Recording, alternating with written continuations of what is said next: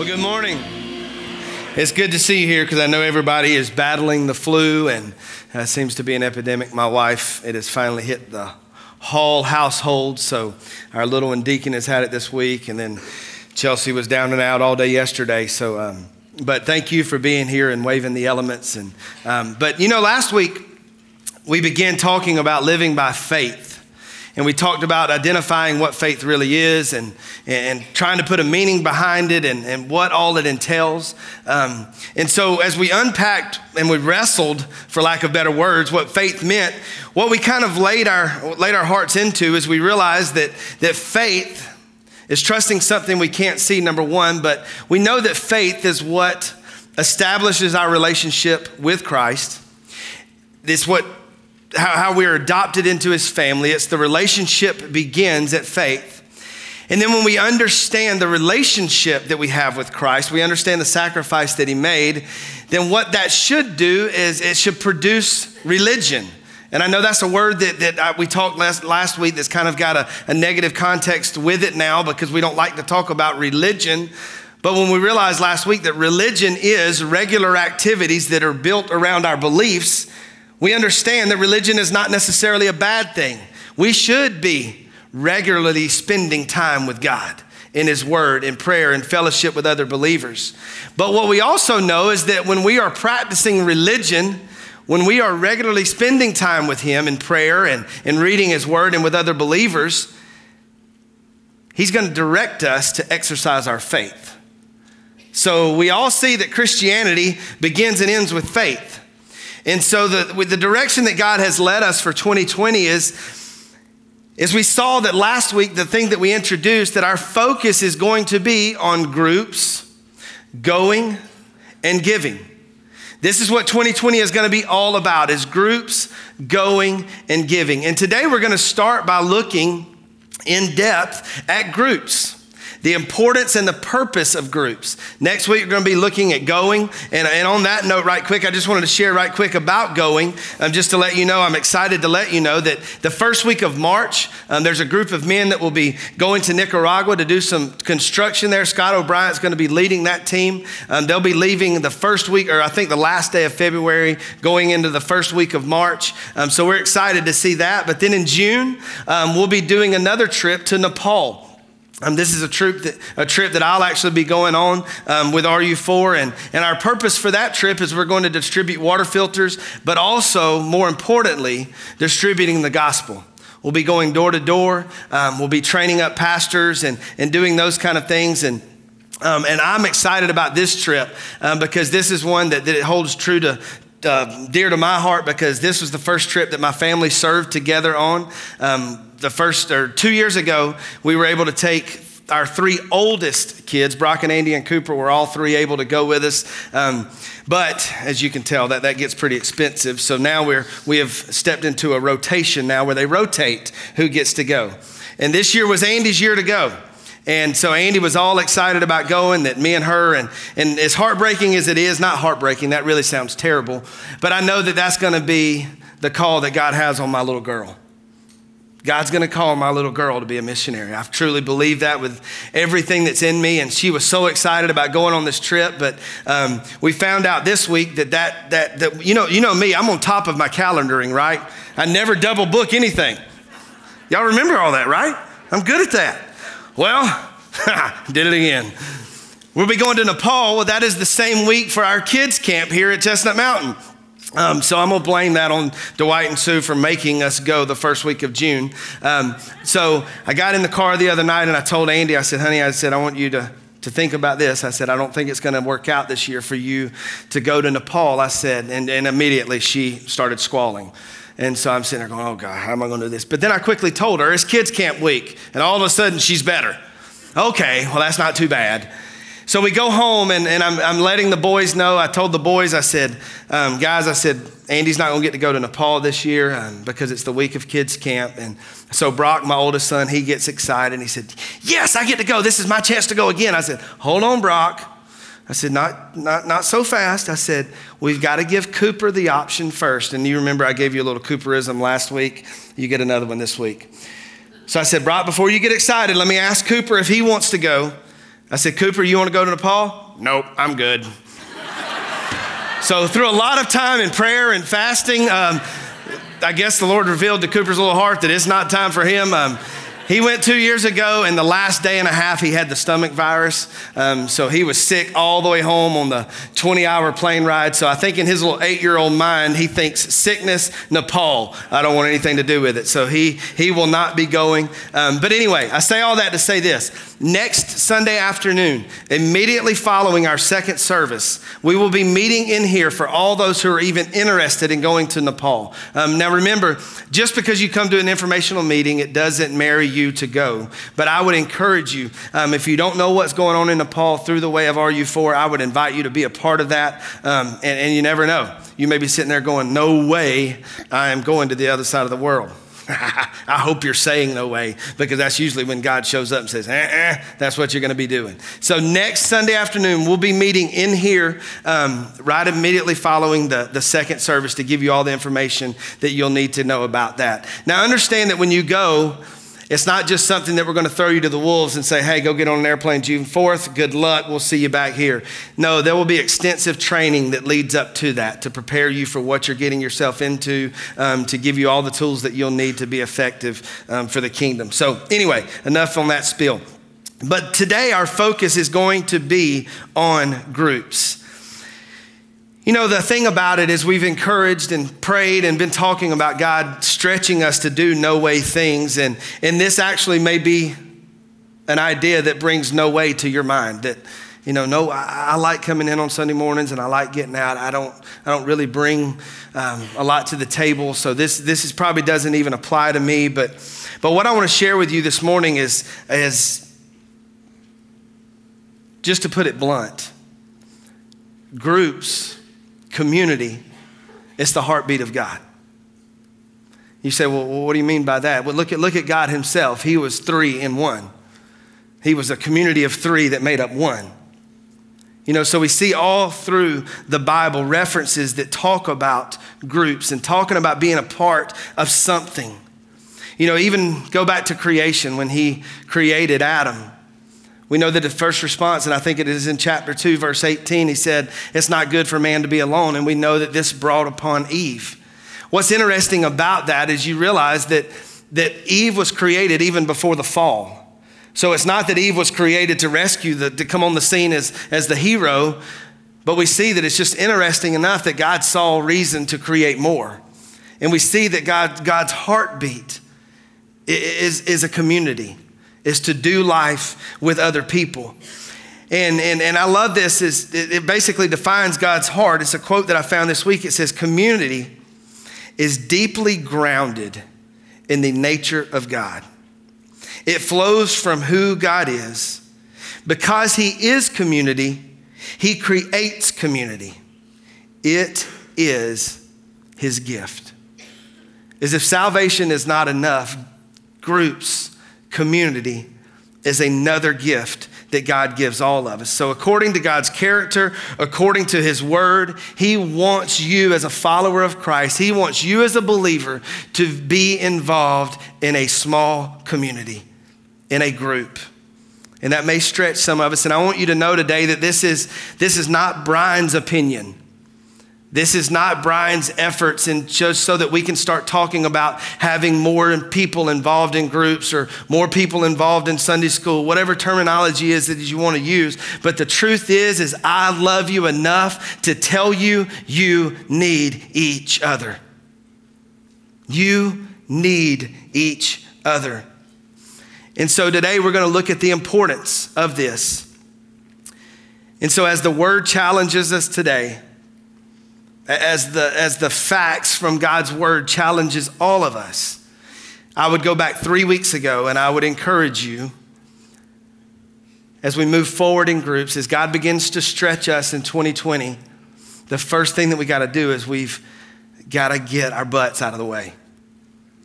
God's going to give us direction, and it may sound good, and in our minds, we're going, God, that really sounds good, but then here comes the excuses.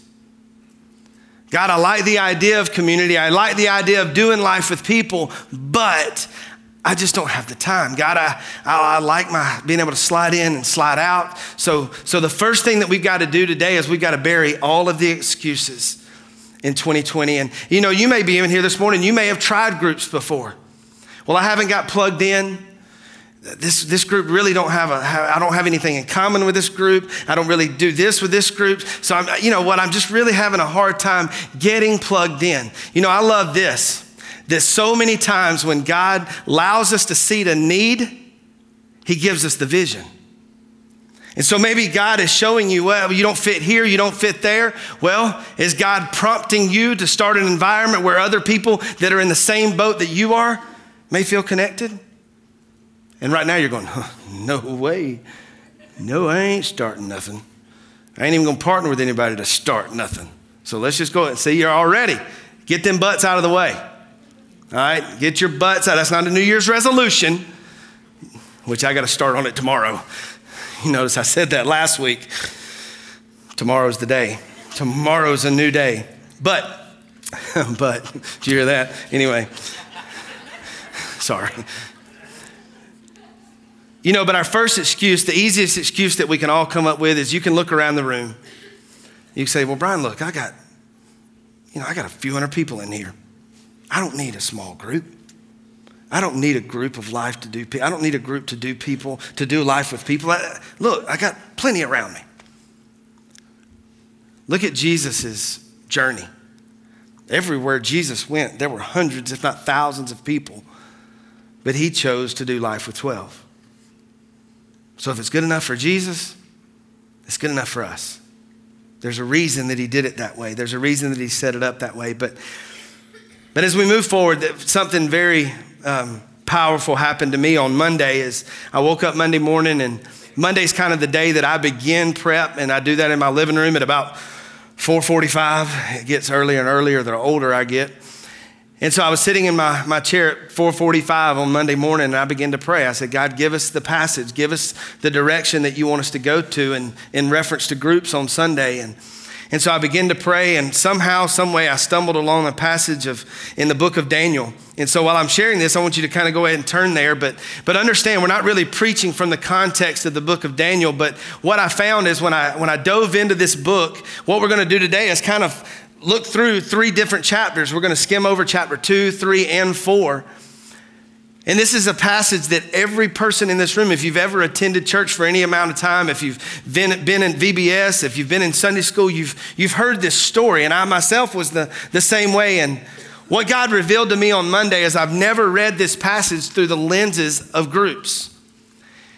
And what he made so clear to me Monday is I would go and I would read this passage, I was like, okay, God, I've read it a thousand times. What's here? God, I've read this a thousand times, and I would pray again. God, you got to reveal this to me. God, you got to reveal this to me. And I'd go back and read again. And then all of a sudden, it's just like a light bulb went off. And God said, Brian, here, this is the blueprint and the purpose for groups. This is what it's all about.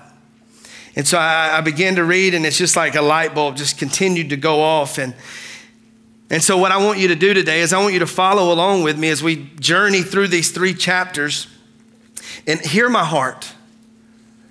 Again, I've already told you that this is a challenge not from Brian, but from God's word. But the reason that I'm challenging, the reason I'm bringing this to the table is it's not just to give you something else to do. We all live a busy life. We're all, we all get just caught up in the rat race to where we don't even know where we're going tomorrow because it's so busy. So understand, this is not just to give you something else to do. I love you enough to tell you that this is what you need because God designed it. This is very, very important as we journey um, through this life of being followers of Christ. But where we're going to look at today is in the book of Daniel, and it begins just to kind of give you the overview so you will see where we're going today. But nebuchadnezzar has attacked judah and he begins to take in the captives and, and the four that you're familiar with the most from this passage is, is daniel and who we know as shadrach meshach and abednego. You're going to hear them referenced as three different names but we're going to stick to those three because we're all familiar with it. We know those three. Um, but what we see is they come under the captivity and the bondage of king nebuchadnezzar and so these four men are living in a very evil, oppressed time. I think we can all relate to that. that we are right where they were. We're in the middle of an evil, oppressed time. And so we're going to need each other. We're going to have to do this life together in order to face the enemy, to overcome the attacks that he's going to have on us. But understand me today that, that, that we're going to look at the blueprint and the outline and the purpose of these four men and what they accomplished together. And so, up to this point, Nebuchadnezzar has taken them in captivity, and, and we know that he has a dream. And so now he wants this dream interpreted. He wants to know the meaning behind this dream that he's having. And so he calls to, to all the people. He calls to all of the people that he did life with. He called the magicians. He called the conjurers. He called the Chaldeans. And he said, Look, somebody's got to tell me what this dream means. We all know that nobody wanted to do that. We don't know if they didn't have the ability or if they didn't want to do it. But we know that King Nebuchadnezzar became very frustrated because nobody would tell him what his dream meant. And so he set out something in order to basically kill all of the wise men in Babylon because nobody could tell him a dream. And so Daniel kind of catches wind of the attack that the enemy himself, Nebuchadnezzar, is about to do because he wanted this dream interpreted. Nobody could do it. And so now all of a sudden he calls for all of the people to be killed, all of these men to be killed. And you guessed it Daniel, Shadrach, Meshach, and Abednego were four of those. So not only were they living in the same time that we live in, in an evil, oppressed time, but also we see the enemy's not changed his ways. The enemy wants to kill, steal, and destroy. He wants to kill, steal, and destroy you. He wants to, till, to kill, steal, and destroy your family. He wants to do that to your friends. He is still doing what he was even doing, what we're reading about now. And so as Daniel becomes, we don't know if he was overcome with fear. We don't know if, if we don't know what drove him to go to these three men. But when Daniel got word that their lives were being threatened, that the enemy was about to come after them, I want us to look at what Daniel did. I want us to look at Daniel's response. So look at chapter 2. We're going to start in chapter 2, and we're going to look at verse 17 and 18 to start with. But like I said, we're going to be skimming over a lot today, but I think you'll, you'll follow along as we, as we kind of dig into this together. But verse 17, when he caught wind, it says, Then Daniel went to his house and, he for, and informed his friends, Hananiah, Mishael, and Azariah, which that's those three that we talked about about the matter, so they might request compassion from the God of heaven concerning this mystery, so that Daniel and his friends would not be destroyed with the rest of the wise men of Babylon. And so, what we're about to look at is we're about to see the first purpose of a group. We're about to see the first purpose of being involved and doing life with people. So when Daniel understood the threat that was coming, when Daniel recognized that the enemy was attacking, what was his response? The first thing he did was he ran to his safe place. He ran to his home. He ran to Shadrach, Meshach, and Abednego. He ran to his friends. He ran to the people that he knew cared for him, and he ran to the people, the very people that he also cared about.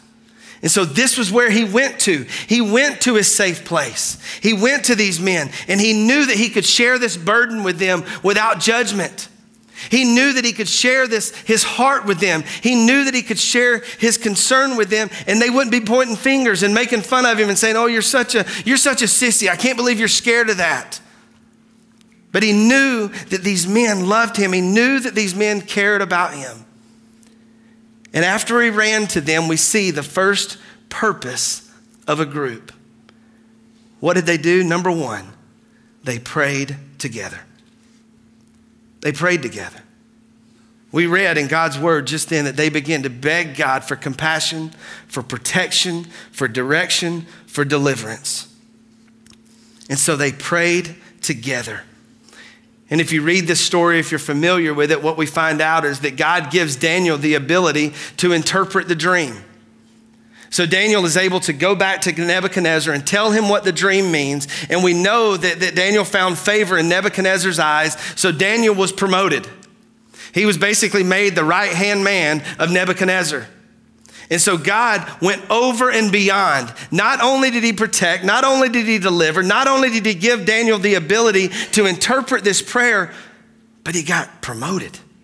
He got made to be the right hand man. So we've already seen God go ex- do exceedingly abundantly beyond anything that they were even asking or imagining.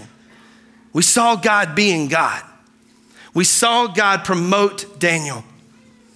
And so we see that there is victory in us praying with each other. There's victory with you praying with the person on your right and the person on your left.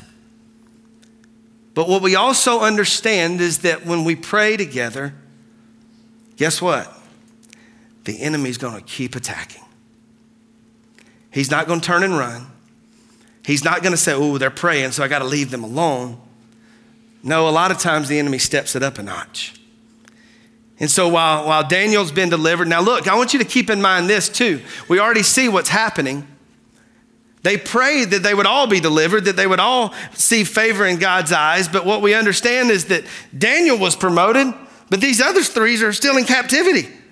So God's not, not God didn't answer it exactly the way that they wanted it.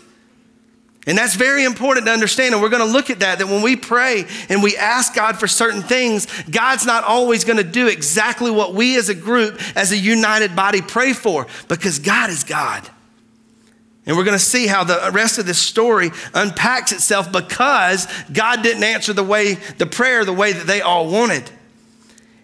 And so the enemy turns it up a notch, and now we know that he makes a golden idol. And he demands all of the captives of Babylon to bow down to this golden idol. And so we understand, and many of us probably familiar with it, that he tells them that when you hear this plethora of instruments, that at that moment, that is when you are to bow down to this false God. That's when you're to bow down to this. And if you're familiar with the story at all, we know how Shadrach, Meshach, and Abednego responded. Which brings us to the second purpose of a group They've prayed together, but now what we're about to read is that they stood together. They stood together. In the face of temptation, in the, in the face of the enemy wanting to cause them to stumble and fall, this group, this small group of men, they stood together facing the enemy. And so, yes, they've been obedient again. They've prayed together, they stood together. So, man, you're thinking, okay, they're being obedient. So now shouldn't everything start going smoothly? Shouldn't everything get easier? Uh uh-uh. uh The Chaldeans report that back to Nebuchadnezzar and say, look, king, you've got three guys that aren't doing what you've instructed them to do. And so, do you think that scared the enemy? Did you think that the enemy left them alone? No. So, what did he do? He called for them. He said, okay. He said, bring them to me. Bring them to me. Look with me in verses or chapter 3, verse 14 and 15. Verses 14 and 15 of chapter 3. It says this. It says Nebuchadnezzar responded and he said to them, talking about the three young men, "Is it true, Shadrach, Meshach, and Abednego, that you do not serve my gods or worship the golden image that I have set up? Now, if you are ready, at this moment, you hear the sound of the horn, the flute, the lyre, the trigon, the psaltery, and the bagpipe, and all kinds of music to fall down and worship the image that I have made. Very well. But if you do not worship, you will immediately be cast into the midst of the furnace of blazing fire. And what God is there who can deliver you out of my hands? What's interesting about this is the enemy didn't flee, the enemy didn't leave them alone. But even though they were praying, even though they were standing together, the enemy got closer. The enemy screamed louder. The enemy, for lack of better words, turned up the heat. But here's how they respond. And I don't know about you, but this right here is what the heartbeat of today is about. How did these three respond when the enemy got louder, when his threats continued to, to, to get, to get more in your face, when he kept breathing down their neck? How did these three young men respond? Look at verse 16 and 17, and you see their response. Shadrach, Meshach, and Abednego replied to the king, O Nebuchadnezzar, we Circle or underline the word we. Do not need to give you an answer concerning this matter. If it be so, our, circle and underline that, our God, whom we serve, is able to deliver us from the furnace of the blazing fire, and he will deliver us out of your hand, O king. You see the words that they used here. They never said I, they never said me, but it was all about we, our, we, us, us. It was a group together that were going to stand together in the face of the attack of the enemy. Even though the enemy was getting closer. Can you just get that picture? Can you just get that visual? That here's these three young men, they've already gone against what the king has instructed them to do. They're supposed to bow down. They stood together strong. They stood together firmly. So now the enemy gets closer. Now the enemy's in their face, and he's saying, Okay, look, I'm going to give you one more shot. One more shot to bow down, to do exactly what I'm telling you to do. I'm going to tempt you one more time to give in. And how many of us in this room would probably be, and again, we don't read this, but I, my, my mind goes a lot of places a lot of times, and you think, was Abednego standing there right in the middle of Shadrach and Meshach, and was he going, oh God, hey guys, it'd be a whole lot easier right now if we just do what this dude says. We wouldn't have to worry about this. We just give in, we just bow down, and I have a feeling if we'll do that, he'll just leave us alone. How many of you are that guy? Let's just give in.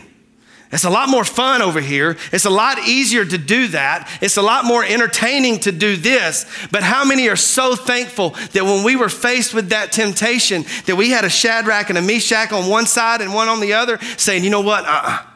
No matter what the enemy says, no matter what he does, we're going to stand together. Even though you want to bow out, even though you want to throw in the towel, even though you're ready to quit, how many times are we thankful that we had a brother or sister on one side or the other that said, uh, Look, we're not going to give in.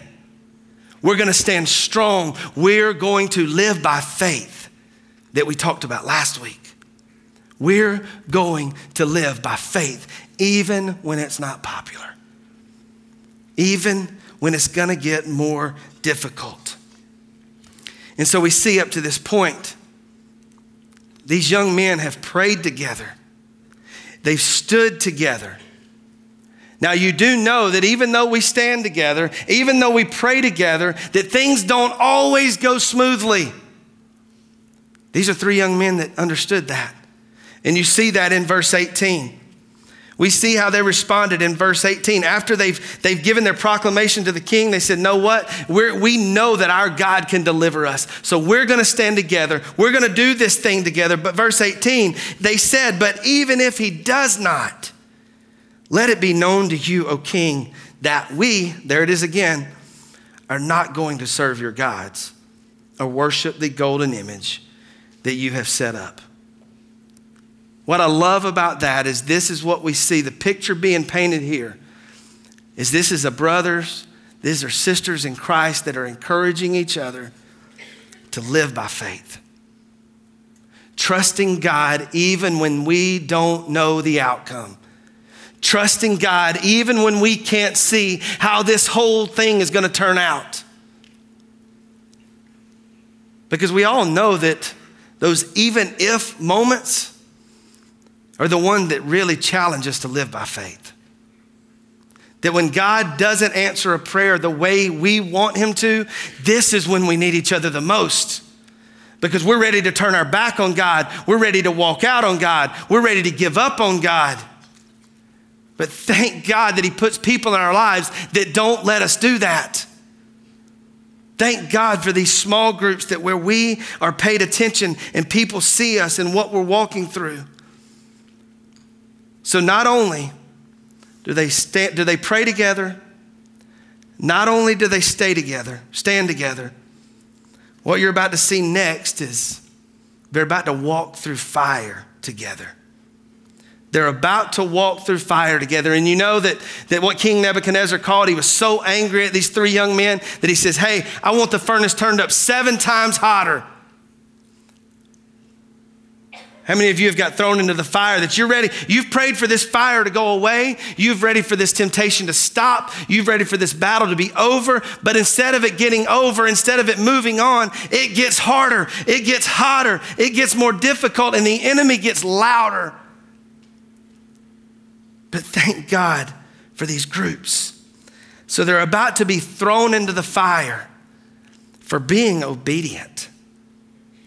And so we see in chapter 3, verses 22 and 23, we see that that's what the king calls for. He says, For this reason, because the king's commands were urgent and the furnace had been made extremely hot, the flame of the fire slew those men who were carried up Shadrach, Meshach, and Abednego. But these three men, Shadrach, Meshach, and Abednego, fell into the midst of the furnace of a blazing fire, still tied up. So to this point, they've prayed together, they've stood together, they've been obedient the entire time, and they find themselves in the midst of a fire. They find themselves in the midst of a fire.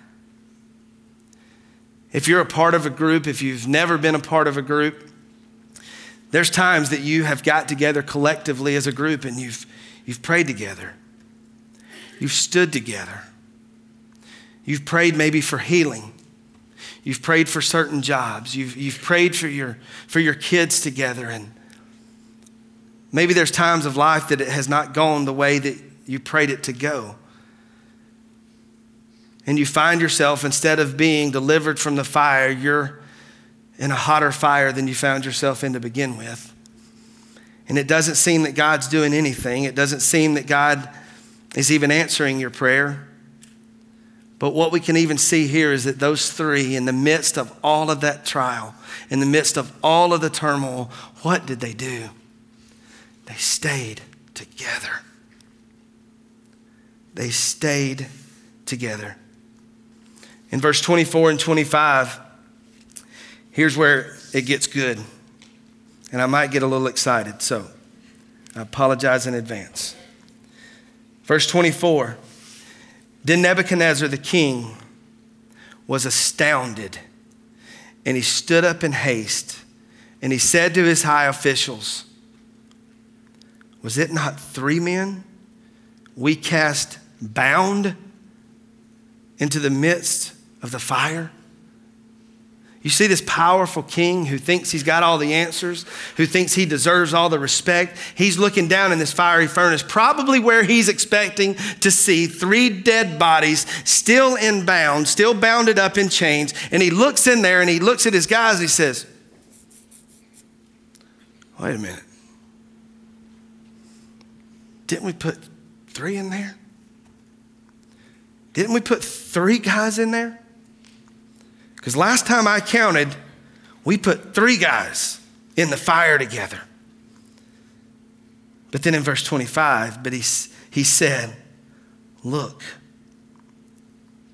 I see four men loosed. Y'all didn't catch that part. Remember, they went in bound up. Now all of a sudden he's looking in. He's not only seeing three, he's seeing four, and they're already loosed. They've already been set free. You think, well, how can they be set free? They're in the midst of the fire. There is freedom when God is with us. There's freedom when we are doing life together.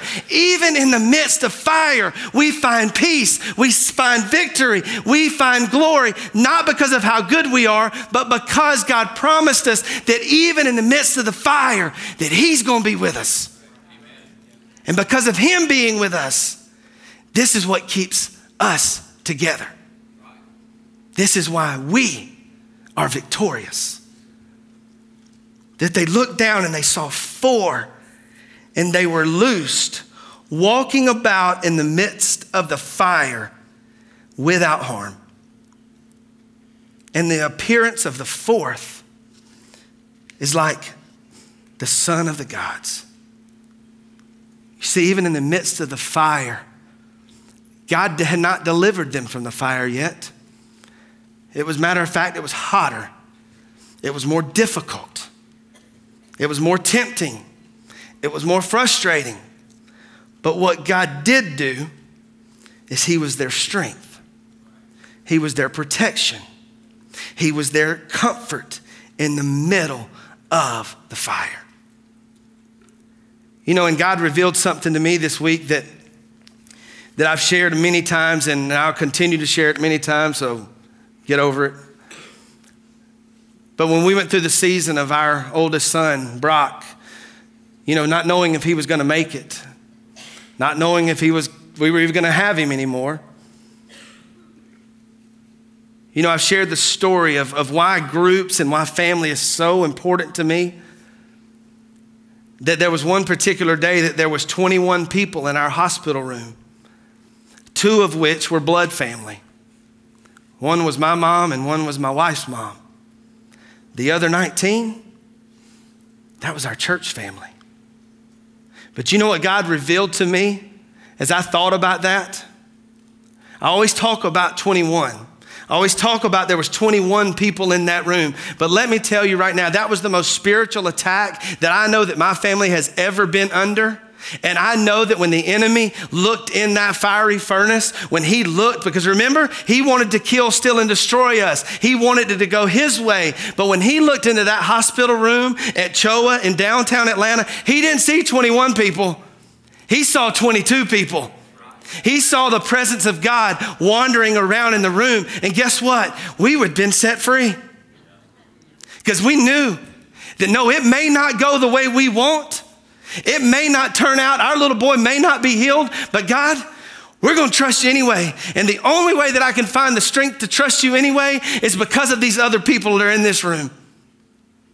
That is the only way that I'll be able to trust you in the middle of this fire. So there is no doubt in my mind. As that enemy opened our little hospital door, guarantee he turned around and looked at all them little demons he had behind him and he said, I thought there was only three in this room. Well, now there's like 20. I, a little while ago, there was only 21 in here. Why is there 22? And I laugh in his face because the presence of God was with us in the midst of the fire. And then we see, then we see how the story goes. Then we see how the story goes. Look at verses 26 and 27. Actually, we'll start about halfway through 26. It says, Then Shadrach, Meshach, and Abednego died. It ended. no, that ain't at all what it says. It says Shadrach, Meshach, and Abednego came out of the midst of the fire. They came out. They lived to talk about the fire. They lived to talk about the storm of life. They lived to talk about the time the enemy tried to kill, steal, and destroy them, but they came out. Then the satraps and the prefects and the governors and the kings, the high officials, they gathered around and they saw in regard to these men that the fire had no effect on the bodies of these men, nor was the hair of their heads singed, nor were their trousers damaged. Side note, thank God their underwear wasn't burned up. Their trousers were not damaged, nor had the smell of the fire even come upon them. You know, from an outwardly perspective, what the enemy saw on the outside, he said, Look, how in the world did that happen? That fire hadn't affected them. And from an outside perspective to them, it may not look like the fire had affected them. But the one thing that I can promise you is that fire had an impact on them that changed their rest of their life because there was an internal change There was an internal bond that was created in this small group. There was an internal trust that was created in the midst of this fire, one with another. But there was also a trust now that as they grew close together, they also trusted God like they had never trusted God before. So on the outside, it may not look like anything had changed, but can I tell you, on their heart, everything had changed. Everything changed because they came out of the fire. They came out of the fire. And so we see up to this point, they've prayed together, they've stood together, they've walked through fire together. And number four, they came out of the fire together. They came out of the fire together. But you know, not only did it impact that group, not only did it impact Shadrach, Meshach, and Abednego, but in chapter 4, verse 3, listen to what Nebuchadnezzar says. How great are the signs, and how mighty are his wonders. His kingdom is an everlasting kingdom, and his dominion is from generation to generation. Not only did Shadrach, Meshach, and Abednego feel and see the effects of God, but also Nebuchadnezzar saw an invisible God become visible because of their faithfulness. And so here's my heartbeat behind this today behind moving forward in 2020 with groups and wanting you to understand the importance, not from Brian's opinion, but according to the Word of God, is not only will groups change your life, but it will change the life of the people outside because they will see you come out of the fire that in their mind, in a lost world's mind, you should have never survived. But somehow, when you come out of the fire, changed for eternity, they will say, How did you survive that? How did you make it through that? And yes, we'll give glory to God, but we're also going to give glory to Shadrach, Meshach, and Abednego and that brother and sister in Christ who walked through that fire with us. So it will also impact a lost and a dying world. You know, there was a we were on the tail end of our hospital stay, and God had pretty much, pretty much already healed our son and did what only God can do in his little life. And, and I remember we were in the cafeteria one night, and, and a nurse awkwardly walked by us trying to figure out who we were. And how many of you often do that? You awkwardly walk by somebody and you try to get in a better position so you can literally just stare at them and try to figure out who they are. That's what she did. So she was trying to get in that cafeteria and she was looking at us and she was looking at us. And all of a sudden she walks by our table and it was me and my wife and Brock sitting there. And, and she said, Are you the Hall family? I was like, Oh gosh, what have we done? And my first, Brock's torn up something, he's messed something up. And immediately when I said, Yes, ma'am, we are, she broke into tears. And she said, Now remember, we're standing, we came out of the fire. We're stronger because of the fire. I now have a love for my wife and my son that I've never understood before. I now have a bigger trust for God. I'm now trusting Him more than I ever have before. I now trust my church family more than I ever have before. So it's impacted me, it's impacted my family. But this nurse, she said, I want you to know that, that your family has impacted an entire hospital floor. I said, Do what? And she said, With every shift change, we would all meet in the nursing station and give assignments. And she said, And that is where the arguments began. She said, Every nurse on the floor wanted to be in your room. Because said that every nurse would come back to the station and they would be in tears and they said, There's something different about that room. There's something different about that room. There's, there's a peace that we don't understand. There's a joy that we don't understand. There's something going on in there. And what you have to see is through all of that, through the fire of this family being drawn together, as we came out of the fire, it not only impacted our family, but it impacted all the ones who were watching. Amen. So, church, that is my heart. Yes, I want groups to transform the face of Chestnut Mountain. I want it to help us to create a community like you've never been a part of before. I love you enough to tell you that, but I also love a lost and a dying world enough too that I want the groups that are in this church to affect the groups that are outside this church. And so please understand it. That I want these groups to make an invisible God visible to a lost and a dying world.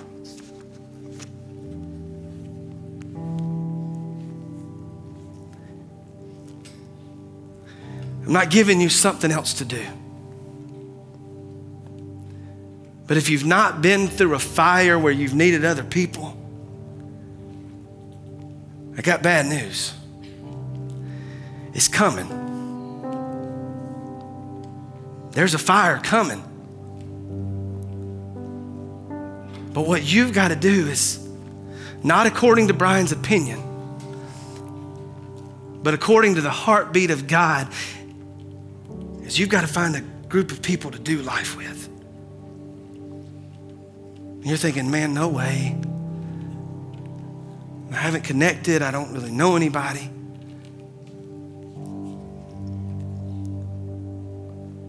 I would begin to ask you to. I'm not going to ask you to pray about being in a group. Ain't no reason to pray about that. He's already given us the instruction of that.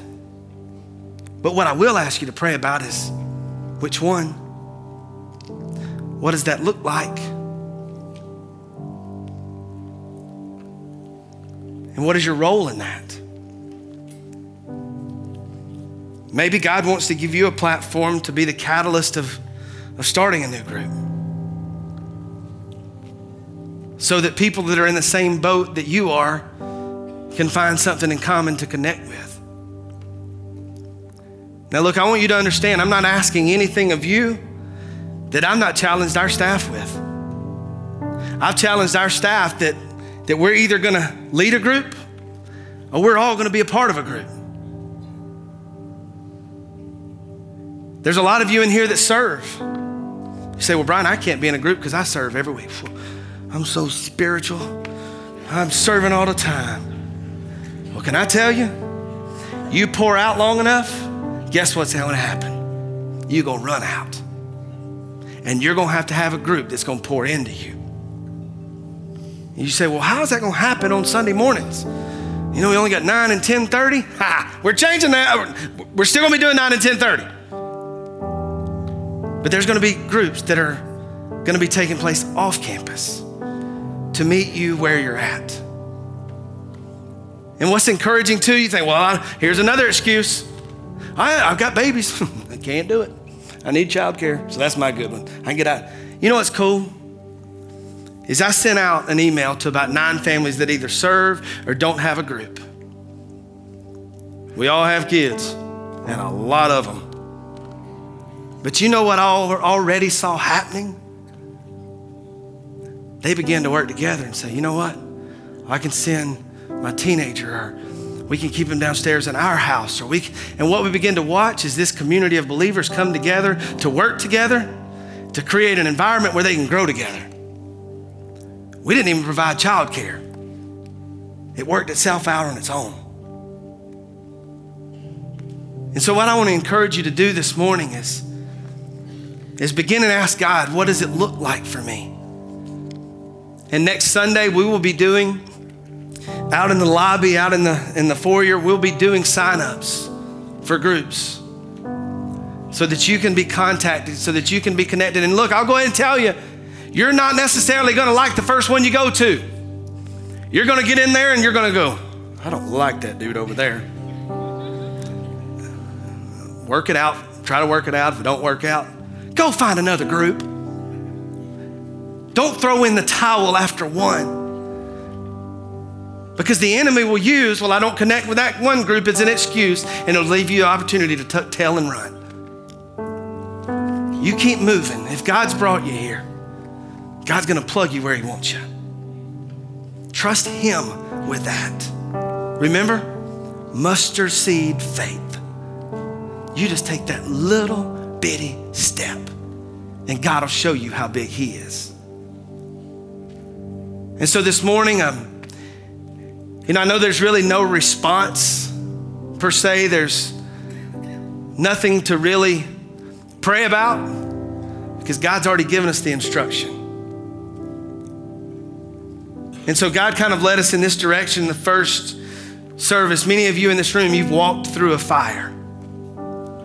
Whether it be a death, whether it be a sickness, whether it be a job change. And, and you can look around the room right now and you can identify those people that walked with you through that fire,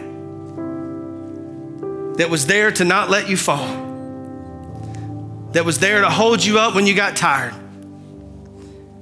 And so maybe we take this response time that if that's you, you, you came out of the fire. How about you walk across this room and go thank that person for staying with you in the fire? Just a simple neck hug, a simple thank you that, you know, I was in the fire and I wanted to give up, but you didn't leave me. You didn't leave me. And so maybe that's what this response time looks like this morning. Maybe it's you go and you thank that person that's in this room that walked through the fire with you. Maybe they're not here. Maybe you pick up your phone, you send them a text and say, Thank you for never leaving me in the fire.